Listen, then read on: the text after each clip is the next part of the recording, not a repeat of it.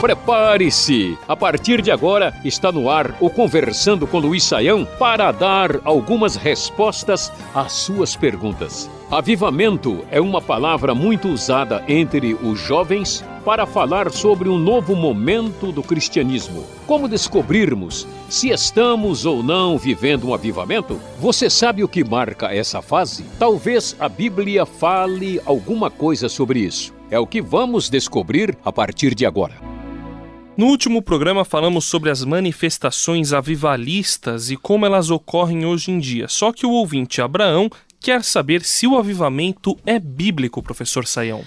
Pois é, André, vamos aí falar um pouquinho sobre essa questão, manifestações avivalistas. Veja, uh, se nós uh, estudarmos aí um pouquinho da história dos chamados grandes avivamentos, é, nós vamos encontrar muitas manifestações, é verdade. Nós vamos ter casos de pessoas que ficavam aí é, chorando convulsivamente durante muitas horas, né? Se você ler um pouquinho do que o, o Charles Finney, por exemplo, escreveu sobre as suas experiências, ele diz que eram como se ondas de eletricidade atravessassem o seu corpo. Você vai uh, encontrar uh, pessoas que foram tomadas de uma alegria indizível e elas assim passavam a, alegrar-se, a rir durante bastante tempo de felicidade. Você vai eh, encontrar pessoas que foram tomadas assim por um senso de responsabilidade de oração que oraram ah, durante algo como que 24 horas ininterruptamente. Você vai ter manifestações aí bem variadas. Agora veja bem. Aqui a gente tem que entender um aspecto muito importante. Nós não podemos perder o foco e o centro da questão Uh, e não podemos é, perder esse foco para dar atenção a aspectos secundários. Então, vamos dizer, a gente pode até discutir a legitimidade dessas experiências, até que ponto essas experiências foram legítimas ou elas foram exageros emocionais de quem passou por elas, uh, mas uh, a gente não pode se prender, veja bem, se prender às experiências, porque a, a questão do avivamento envolve uma seriedade para com Deus, uma busca uh, de um relacionamento pessoal profundo com Deus, uh, uma convicção de pecado, um desejo de vida que agrada a Deus e uma vida voltada para o conhecimento de Deus, interesse pela Sua palavra, uma espécie de equilíbrio cristão. Então, às vezes, numa experiência dessas, a pessoa tem uma manifestação pessoal, particular, emocional, que às vezes tem a ver com a própria pessoa. O erro de muita gente está em se concentrar nessas manifestações como se elas fossem as coisas mais importantes.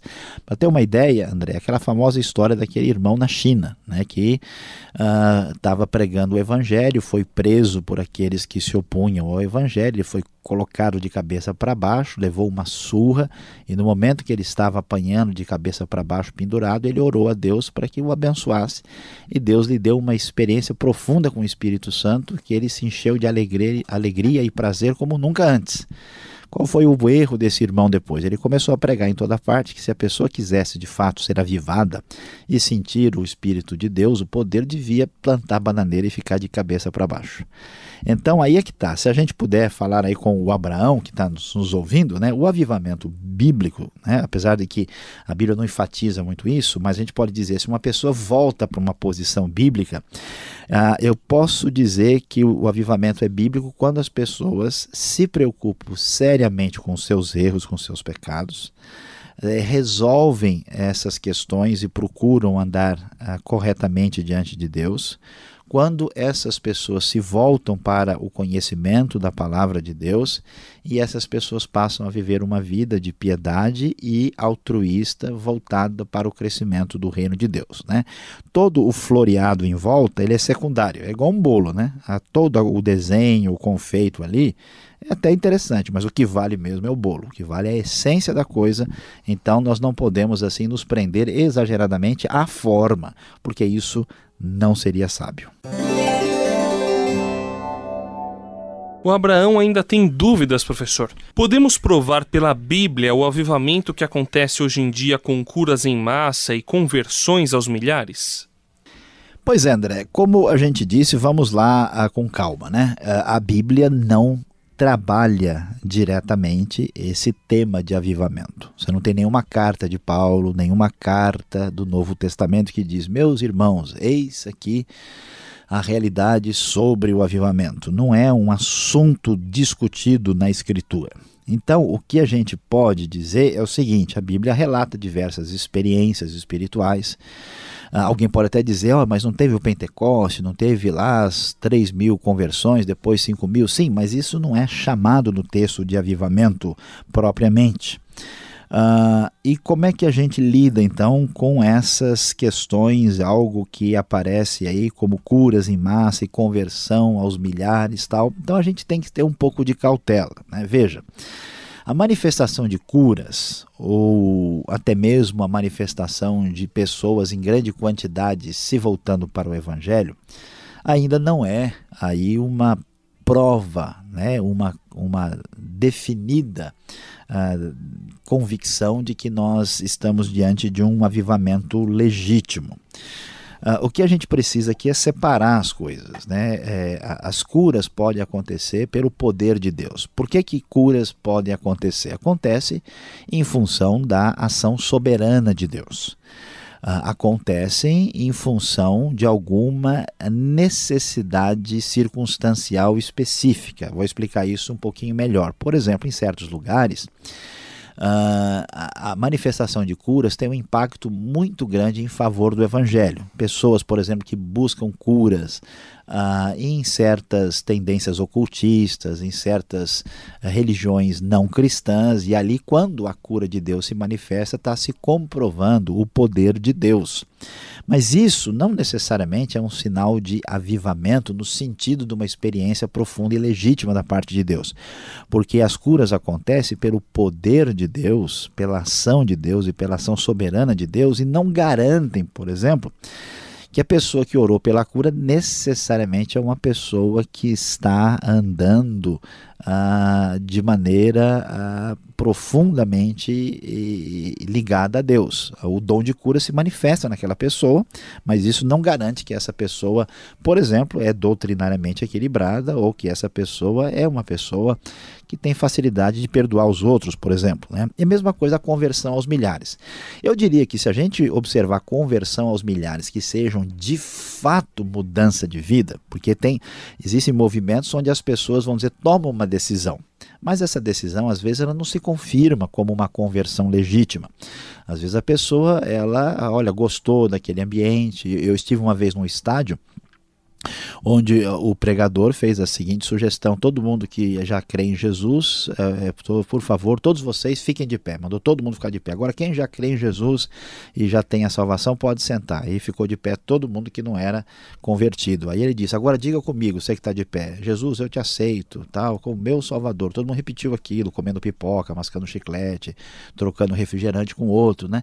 E aí foi anunciado naquela cruzada que milhares de pessoas tinham aceitado a Jesus. Eu olhei para aquilo e disse: olha, parece que uh, o pessoal não entendeu bem o que está acontecendo. Eu acho que eh, isso não tem a legitimidade. Uh, semelhante ao que nós encontramos no Novo Testamento. Então, se nós temos conversão em grande quantidade de pessoas que mostram mudança de vida significativa mesmo, na minha opinião, é sinal que algum grau de avivamento está acontecendo. Mas simples reunião de massas e até mesmo manifestação de curas é sinal de que pode estar acontecendo manifestação do dom de Deus, mas não que as pessoas estejam de fato passando por um avivamento. Pergunta do ouvinte Célio do Paraná. Professor, o avivamento é uma manifestação que vem como consequência da oração de seus líderes ou é um derramamento incondicional do Espírito Santo?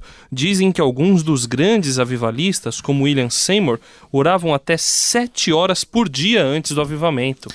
André, a coisa aqui vai ficar animada, porque no fundo o que está por trás dessa pergunta é uma questão teológica, né, mais calvinista ou mais arminiana. Veja bem, se nós lermos um pouquinho sobre o que aconteceu com Charles Finney ou com John Wesley, nós vamos ver coisas extraordinárias uh, e essas pessoas tinham uma teologia mais arminiana, acreditando que eles, pela sua dedicação, poderiam trazer o avivamento.